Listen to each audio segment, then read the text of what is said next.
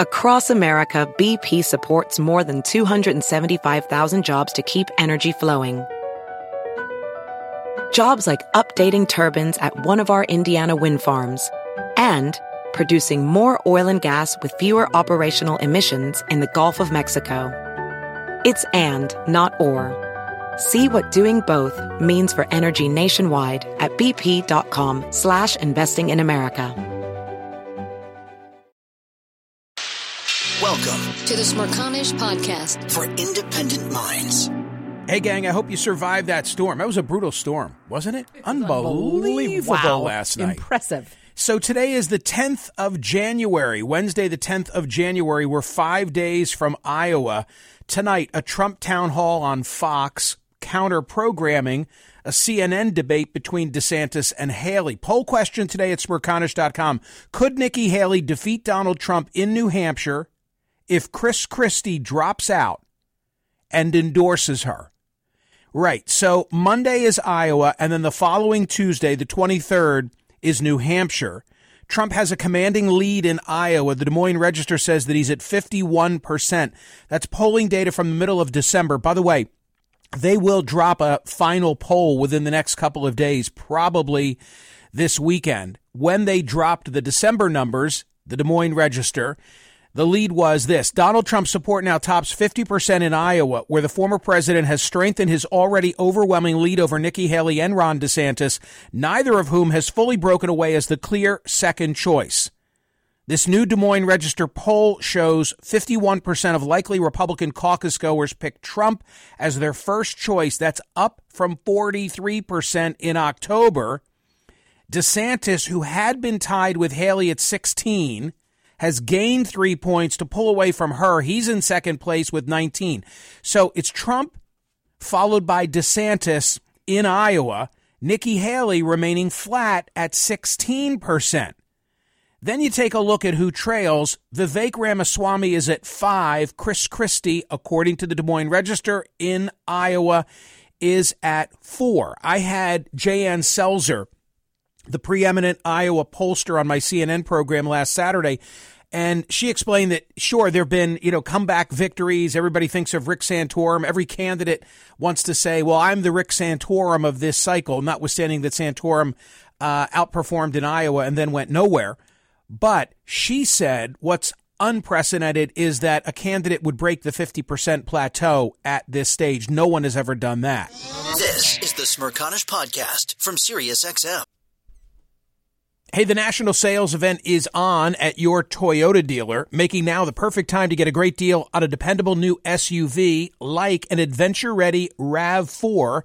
Available with all wheel drive, your new RAV4 is built for performance on any terrain, from the road to the trails, and with plenty of passenger and cargo space, plus available tech like wireless charging, you and your entire crew can stay connected. Or check out a stylish and comfortable Highlander with three spacious rows of seating for up to eight passengers and with available features like the panoramic moonroof you can sit back and enjoy the wide open views with your whole family. Plus, both RAV4s and Highlanders are available in hybrid models, so no matter your style, you can drive efficiently and save on gas.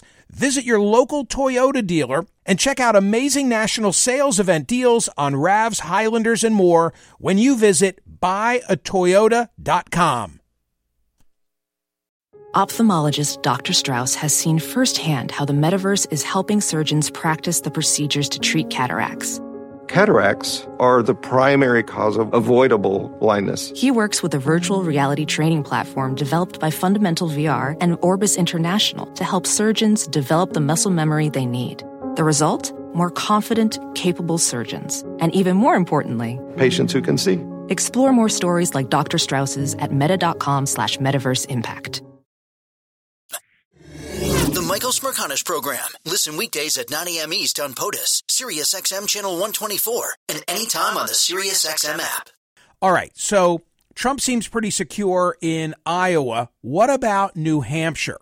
And specifically, could Nikki Haley beat Trump in New Hampshire. Yesterday, CNN released a poll. It said this Former South Carolina Governor Nikki Haley has trimmed former President Donald Trump's lead in the Republican primary race in New Hampshire to single digits Trump still holds a meaningful lead in the poll with the backing of 39% of likely Republican primary voters compared to Haley's 32, so a seven point margin. The rest of the field lags far behind in the poll with former New, Jer- New Jersey Governor Chris Christie at 12, entrepreneur Vivek Ramaswamy at 8, DeSantis only at 5, Asa Hutchinson hanging in with 1. So support for Nikki Haley has risen 12 points. Chris, she trails by seven. Christie has 12% of the vote. He's going nowhere. He's going nowhere. So the poll question today asks what if Christie were to drop out and endorse Nikki Haley? Haley's support, back to the CNN poll, has grown dramatically among those voters registered as undeclared New Hampshire's term for independent registrants. She's up 18 points with this group since November. It has also grown 20 points among those who are ideologically moderate. Those gains come amid a push from her campaign in the state, including an endorsement last month from New Hampshire Governor Chris Sununu. So the point is, undeclared voters can vote in the Republican primary.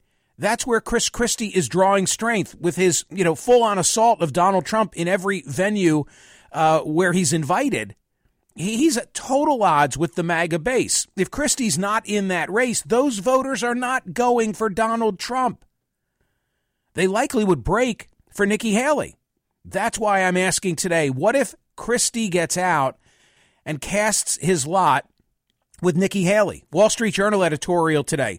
Mr. Trump is polling above 50% in national GOP surveys, and Republicans may decide to gamble on the chaos of a second Trump term. The former president thinks it's above him to have to contest the primaries and expects a coronation, but voters get a say. Iowa and New Hampshire have been known to surprise, and the 45th president is behaving like that is the verdict he most fears. Go vote at smerconish.com on today's poll question. Could Nikki Haley defeat Donald Trump in New Hampshire if Chris Christie drops out and endorses her? While you're there, please follow this podcast and leave a nice review. The Smerconish Podcast for independent minds. Listen to Michael Smerconish live weekdays from 9 a.m. to noon East on Sirius XM's POTUS Channel 124 or anytime on the SXM app. Connect with Michael on Facebook, Twitter, YouTube, and at smerconish.com.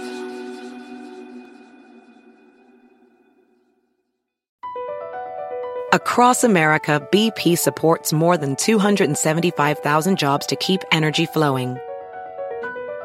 Jobs like building grid-scale solar energy in Ohio and producing gas with fewer operational emissions in Texas.